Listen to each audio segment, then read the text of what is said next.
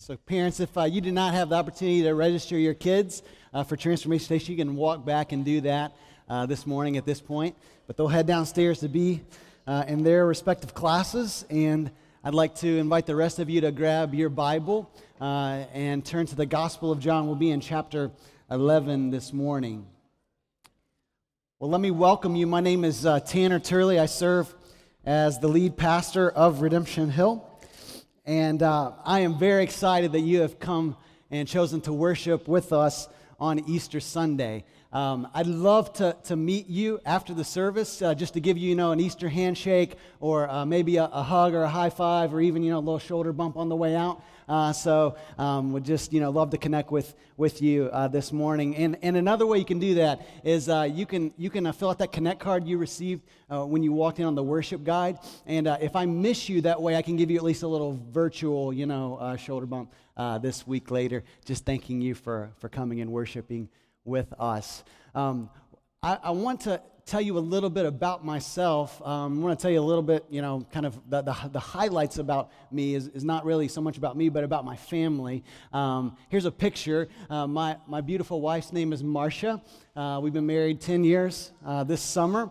And then uh, we have uh, three children. Parker is uh, seven, Kesset is almost five, and Jordan is almost two. And you can see that they uh, get their looks from their mother. That's not funny. And um, and, and and hopefully they're going to get their jump shot from me. You know what I'm saying? So, um, but, but that's my family. And, you know, being a parent is one of the thrills of my life. And at this point, it, it, what, what's happening in the game is uh, our oldest is learning to become a more proficient reader. And so uh, we love to sit down with Parker. And, you know, we're we're in this stage of Fancy Nancy books and, you know, Boxcar Children, and uh, Elephant and Piggy, kind of a cool series, um, and, and also uh, the Magic Treehouse books. And, and this series is already backfiring on me, okay, because Parker now has this dream that her father is going to build her a treehouse.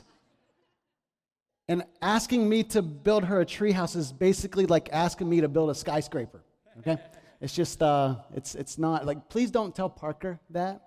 It's really, it's really harsh to crush a seven-year-old's dreams, okay? But uh, maybe with some, you know, wood, nails, you know, hammer, I can, I can do my best, right?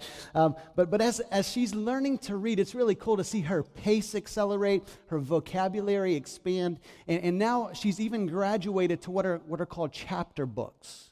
Okay, these are these are books with chapters. Um, that's what happens when you're a kid, right? You you graduate into these chapter books. And um and and what she what she wants to do sometimes, the, the biggest temptation for her is to, as we're kind of in maybe chapter three or four, she wants to skip ahead to chapter, you know, ten, eleven, and twelve and find out what happens at the end of the story, right? And isn't this a temptation for all of us? How will the story end?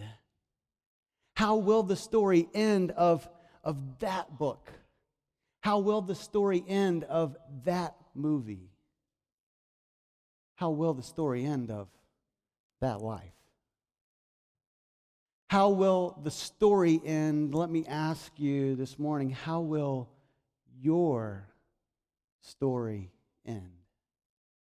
We come to a story this morning in the Gospel of John about a man named Lazarus, and Lazarus came to the end of his story. I don't have time to read the entire passage for us today, uh, but, but I want to start by just reading the first four verses of what John writes about this episode of Jesus and Lazarus. Listen to what John writes. He says in verse one, "Now a certain man was ill, Lazarus of Bethany, the village of Mary and her sister Martha. It was Mary who anointed the Lord with ointment and wiped his feet with her hair, whose brother Lazarus was ill. So the sisters sent to him, saying, 'Lord, he whom you love is ill.' But when Jesus heard it, he said, 'This illness does not lead to death. It is for the glory of God, so that the Son of Man may be glorified through it.'" Now let's fast forward to verse fourteen and find out what, what this illness leads to. Jesus says in verse fourteen, tells them plainly, "Lazarus has died." It is the end of the story for Lazarus. But you can see that these sisters, they, they try to bring Jesus into the story of the sick and dying man. And so what I want us to think about this morning is, what does it look like when we invite Jesus into our story? What does it look like when we invite Jesus into our story? I want to give you four realities this morning, okay? Number one, when we invite Jesus into our story, hope arrives. When we invite Jesus into our story, hope arrives. This, this story startles us at the outset because we're, we're smacked in the face with the reality of sickness and even death. And one thing I love about following Jesus is this, is that um, Christianity doesn't sweep suffering under the rug, okay? Christianity doesn't minimize suffering in any way. Christianity actually tells us of the story of God who entered our suffering in the person of Jesus Christ. And not only does he enter our suffering, he actually suffers so that he can accomplish our sal- salvation. And so suffering is real. And suffering brings physical and emotional pain. As we read this story, these sisters, can you imagine losing their, their dear brother? They are undone. Death has a way of unraveling us in the moment when we come to this, this moment of finality in the life of someone that we love. Verse thirty-two says that Mary, when she sees Jesus, she just runs and falls at his feet and is weeping because she has lost her brother. And you say, well, well, well what about Jesus? How did he respond in all this moment? Uh, look, look at verse thirty-three. It says, when Jesus saw her weeping and the Jews who had come with her also weeping, he was moved deeply in his spirit and greatly troubled. And, and then it, it says, he said, where have you laid him? They said, Lord, come and see. And Jesus wept. There, there are two responses from Christ in this moment. The first, it says that he was greatly troubled and deeply moved. Okay, the Greek word can mean that he was enraged with fury at the reality of death. Jesus became furious over the effects of sin in our world. But he not only became angry at these things, he also was moved to sorrow and tears. And this is the appropriate response as we experience suffering in our world, as we experience life not as God designed it or he wants it to be. We should, when we when we see what happened this past Tuesday in Belgium, I mean, we we should be angry. But we should also weep, because this is this is life under the sun, and it is not the way that God wants it to be. And so suffering is real. Christianity teaches us this, but also Christianity teaches us that, that suffering can be, must be, and will be dealt with. Okay, this is the, this is the hope of Easter, by the way, all right? Um, We we have a God, which this is the kind of God I want to be connected to, right? We have a story, this is the kind of story that I want to live in, of, of a God who makes suffering suffer. A, a God who brings the death blow to suffering. You see, this is why, why the sisters called for Jesus. They knew that Jesus had the power to do something about the sickness of Lazarus, so they called for him, and they were hoping. I mean, even twice, on two separate occasions, uh, they say to Jesus, Lord, if you would have been here, if you would have, if you would have, because when you arrive, hope arrives, so if you would have been here, Lazarus would have lived. And the sisters get a, get it, get it, right, in part. I mean, this was certainly true. Jesus had the power to heal, but Jesus had power beyond their ability to believe how much power he had. Because Jesus says in verse twenty-three, uh, he says to Martha, uh, your brother will rise again. And, and Martha's just saying, yeah, you know, like I believe that, that God uh, reigns over all and that we will all be resurrected in the very end. But, but she didn't know he was talking about like right now. And so Jesus utters seven of the world's most powerful words in verse twenty-five when he says this, I am the resurrection and the life. Jesus says, resurrection, the ability to, to rise after you're dead, and, and, and, and true, abundant, satisfying life is located right here in me. This is a startling claim. Only God says stuff like this, right? Only God says stuff like, hey, not just I can give you resurrection and I can give you life, but I am the resurrection and I am the life. So when Jesus arrives into our story, hope arrives, but that's not all. When Jesus arrives into our story, when we invite him into our story, the end is really the beginning. So look look at what it, what it tells us in, in verse thirty-eight and nine. Jesus doesn't weep for long. He's so furious at death that he moves to reverse it, all right? It says this, then Jesus, deeply moved again, came to the tomb, and it was a cave, and a stone lay against it. And Jesus said, take away the stone. Now, now, Martha, let's just, let's just be real, okay? She thinks Jesus, all right, this is kind of offensive, okay, but, you know, Son of God here, you know, you got to watch what you say to the one who made you. Uh, but anyway, she's like, you're crazy. He's been in there four days. All right, so let's just put, like, the wake is over. The graveside service is old over. De La Russo fun- funeral home, and, like, they've already been paid, all right? This is, like, the story is over. But what did Jesus say then in verse forty? This is so good. Jesus said to her, did I not tell you that if you believed, you would see the glory of God? So they took away the stone. And Jesus lifted up his eyes and said, Father, I thank you that you have heard me. I knew that you always hear me, but I said this on account of the people standing around, that they may believe you sent me. When he had said these things, he cried out with a loud voice, Lazarus, come out. The man who had died came out, his hands and feet bound with linen strips and his face wrapped with a cloth. And Jesus said to them, unbind him and let him go. Let's, let's talk some theology. We're talking about Jesus, after all, right? On Easter Sunday.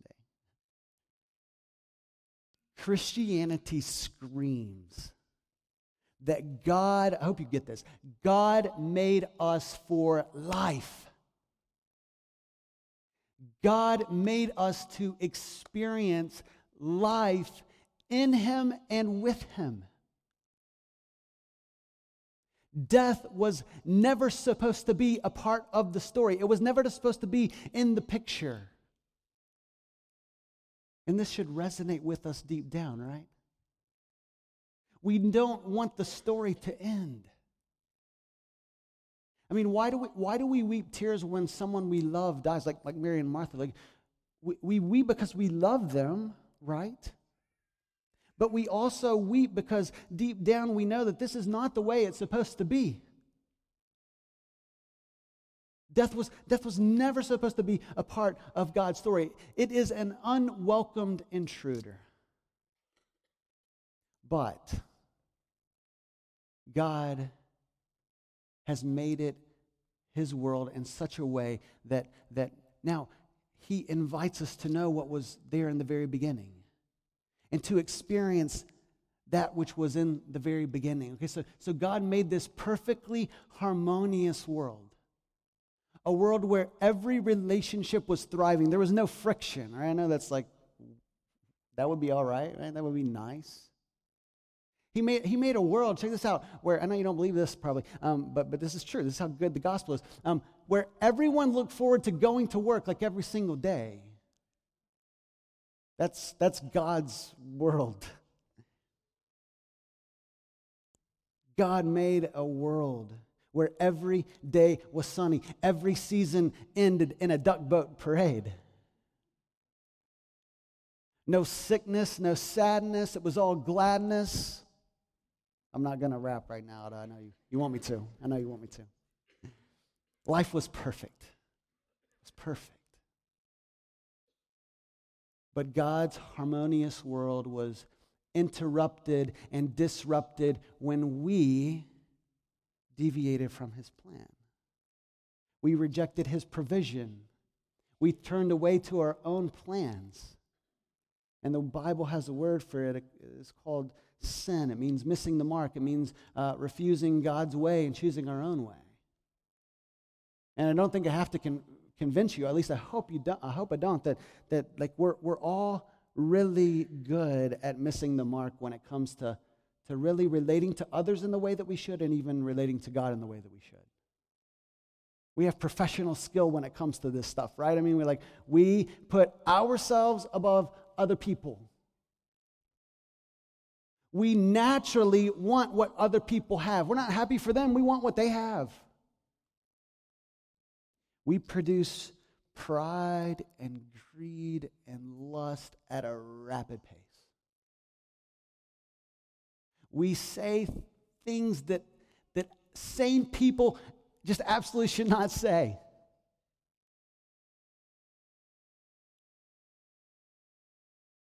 And all of these wrongs against our fellow man and against God have left, left us in a very great predicament.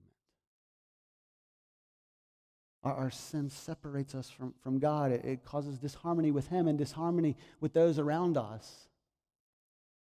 But here's the amazing truth about the gospel, okay? This is the, the irony of the story of Jesus, is that Jesus experienced death so that we might experience life. Jesus on the cross dies for all of the wrong that I have done, that you have done.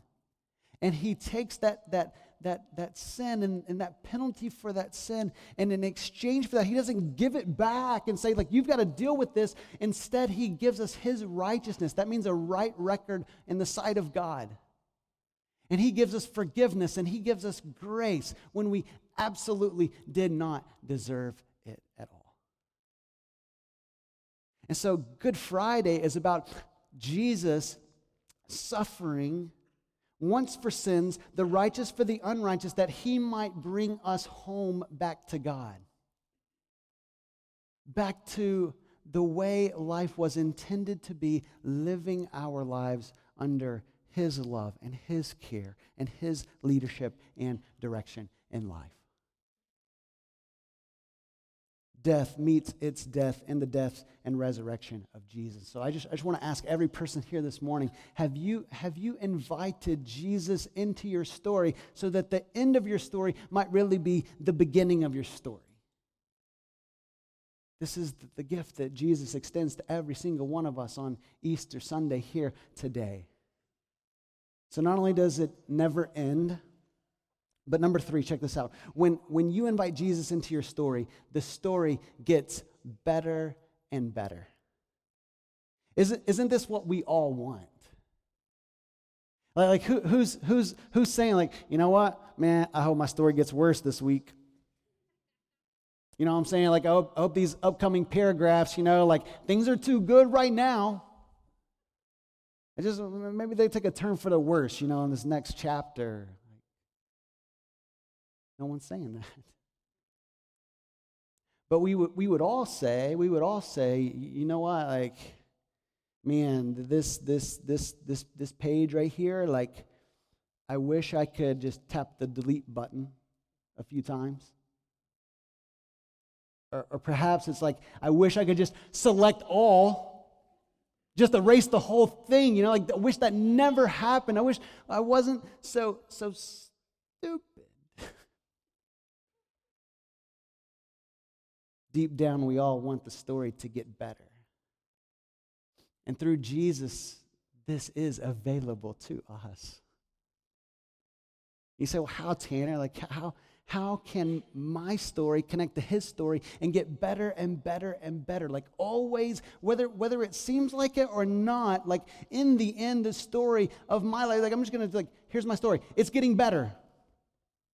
My story, like I'm not perfect, but it's it's getting better day by day, and it's going to end to, to be with him where it's always visibly going to get better in, in, in a perfect place, in a perfect state with, with him. So, so, so how does this happen? Well, uh, it happens as Jesus says in verse forty. I mean, what, is it, what does he say? Did I not tell you that if you believed, you would see the glory of, of God?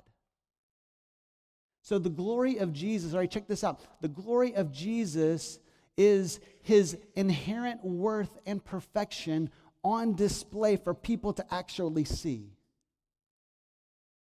And so when we see when we see Jesus for who he truly is, that he really has the authority over life and death, that he can really give us these gifts, then we discover how amazing he is, how, how glorious and perfect he is, okay? So, so when we see glory, all right, like glory lights things up.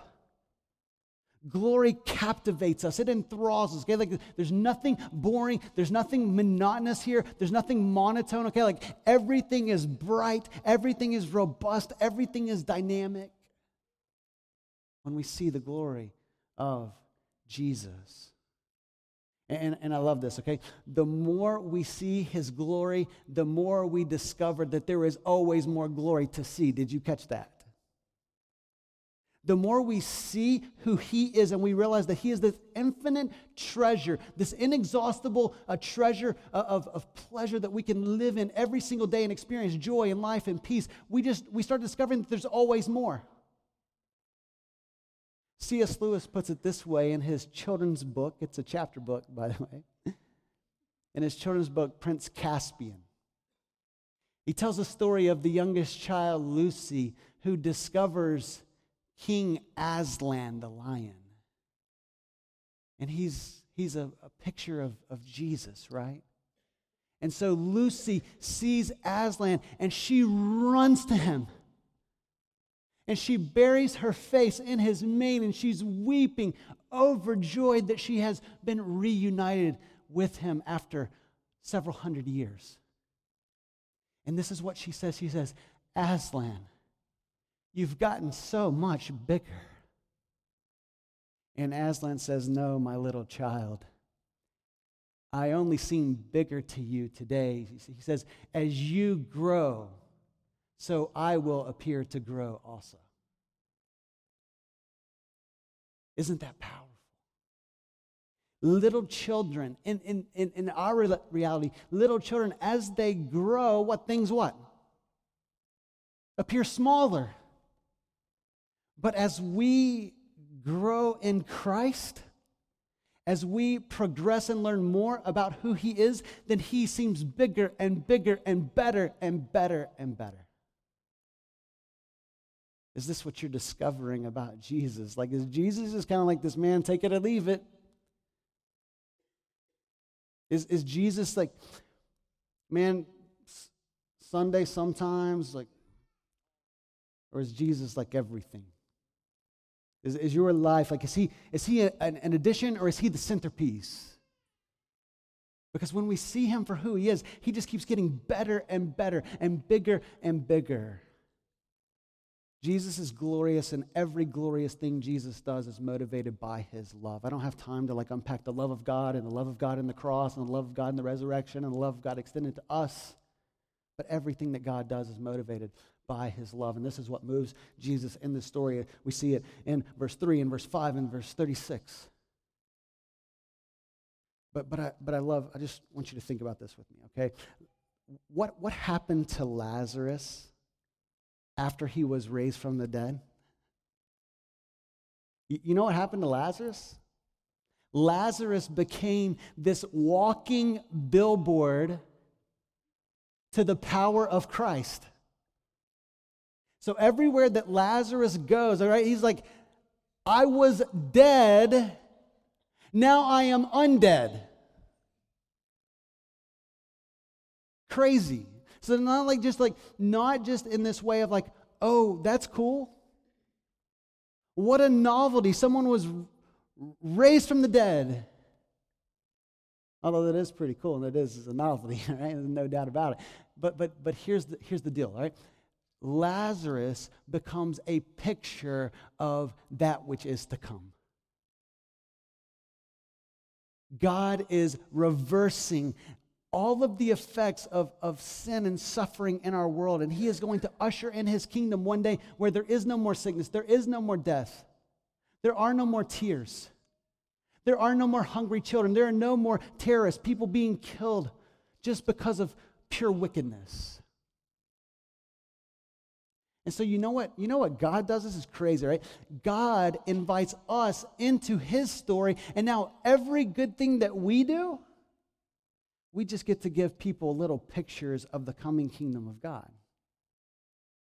So I'm really excited about next week. We're going to start this series, For the City, and we're going to talk about how that God wants us to, to have our, our work lives transformed where they're for him, and we're, when we're at work, we're picturing forth the coming kingdom of God.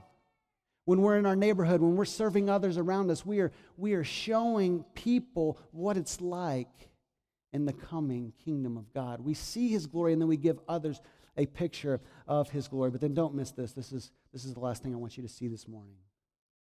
When you invite Jesus into your story, not only does this hope arrive, not only does, is the, the end really the beginning, not only does it get better and better, but, but this is, this is huge, all right? Faith is required.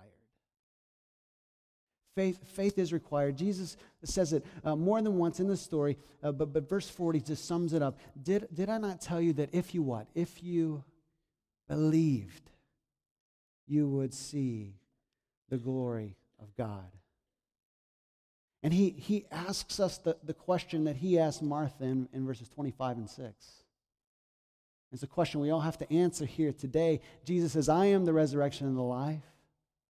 Whoever believes in me, though he die, yet shall he live, and everyone who lives and believes in me shall never die. And then he poses this question to Martha, do you believe this?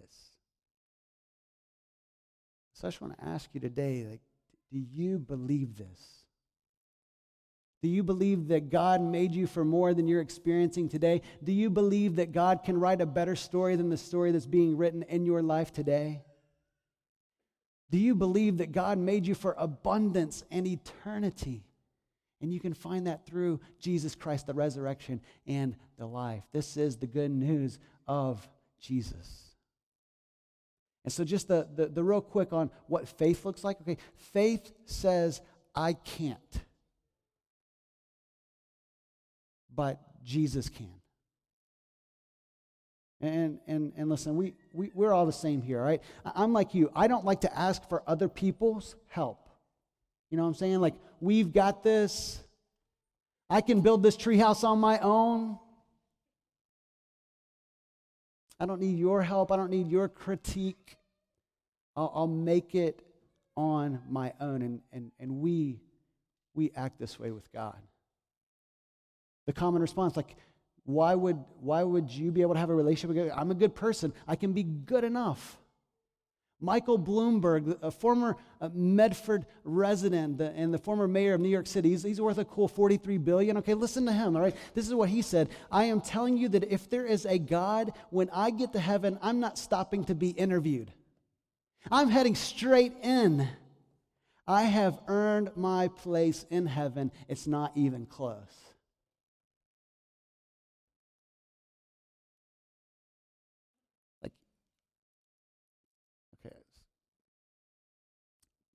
Pray someone like tells him this story before, like really before he, like you're gonna say that to God? Don't need your don't need your opinion. Ephesians two eight says, "For by grace you have been saved through faith, and this is not your own doing; it is the gift of God." The, the never dying kind of life comes through faith in Christ, not our own effort, not no, through what we could do. So faith says, I can't, but he can. We look to Christ, to what he has done for us. And we say, look, now, now because Jesus is so good, because Jesus is the resurrection and the life, I want to build my entire life around him. I want my story to get better and better and better because that's what God made me for in the very beginning. And so today, I just want to ask you, do you, do you believe this? Is your story getting better and better because your story is connected to his story? Because here, here's, here's the catch, all right? We've been talking about inviting Jesus into our story. But the amazing truth about Jesus is, is not that, that he would accept this invitation into our, our story, though he will, but the better truth is this, is that he is really inviting us into his story. And so this morning, listen, I'm going to pray and we're going to sing a song and we're going to wrap up. But but listen, if if you're here this morning and you say, you know what, this is all kind of new to me. I, I haven't heard these things before, but but they sound they sound compelling. Like if they were true, and I love what Tim Keller says about Easter. He says, look, even if you don't believe in Easter, you should deeply want it to be true. Suffering ends, life with God forever is ours. Like that that's an amazing thought. And but maybe maybe you're here today and you say, like, look, um, I, I just want to take a next step to explore more about Jesus and Christianity. Listen, if that's you, we would love to help you with that. You can just take the Connect card on your worship guide. But some of you are maybe saying, you know what, I, I am I am ready to commit my life to follow Jesus today. Like I am all in. I I don't have this kind of life that you're describing here, and I really, really want it. And so if that's you today, I just want to encourage you, take this Connect card, fill it out, put your name on it. We'll we'll be in touch with you just to help you, so that as God is writing the story in your life, you can experience all that he has for you through Jesus, okay? Let's pray together. Father, thank you so much for what you have done for us in Christ. And God, I pray that, that each person here today, God, no matter where they are, no matter what their background may be, no matter where they come from, God, I pray that they would consider what it might look like to let Jesus change their story by receiving the gift that he provides them. Lord, you're a great God. You've given us everything when you gave us Christ. So, Lord, may we celebrate him today and every day, all for your glory, we pray. In the name of Jesus, amen.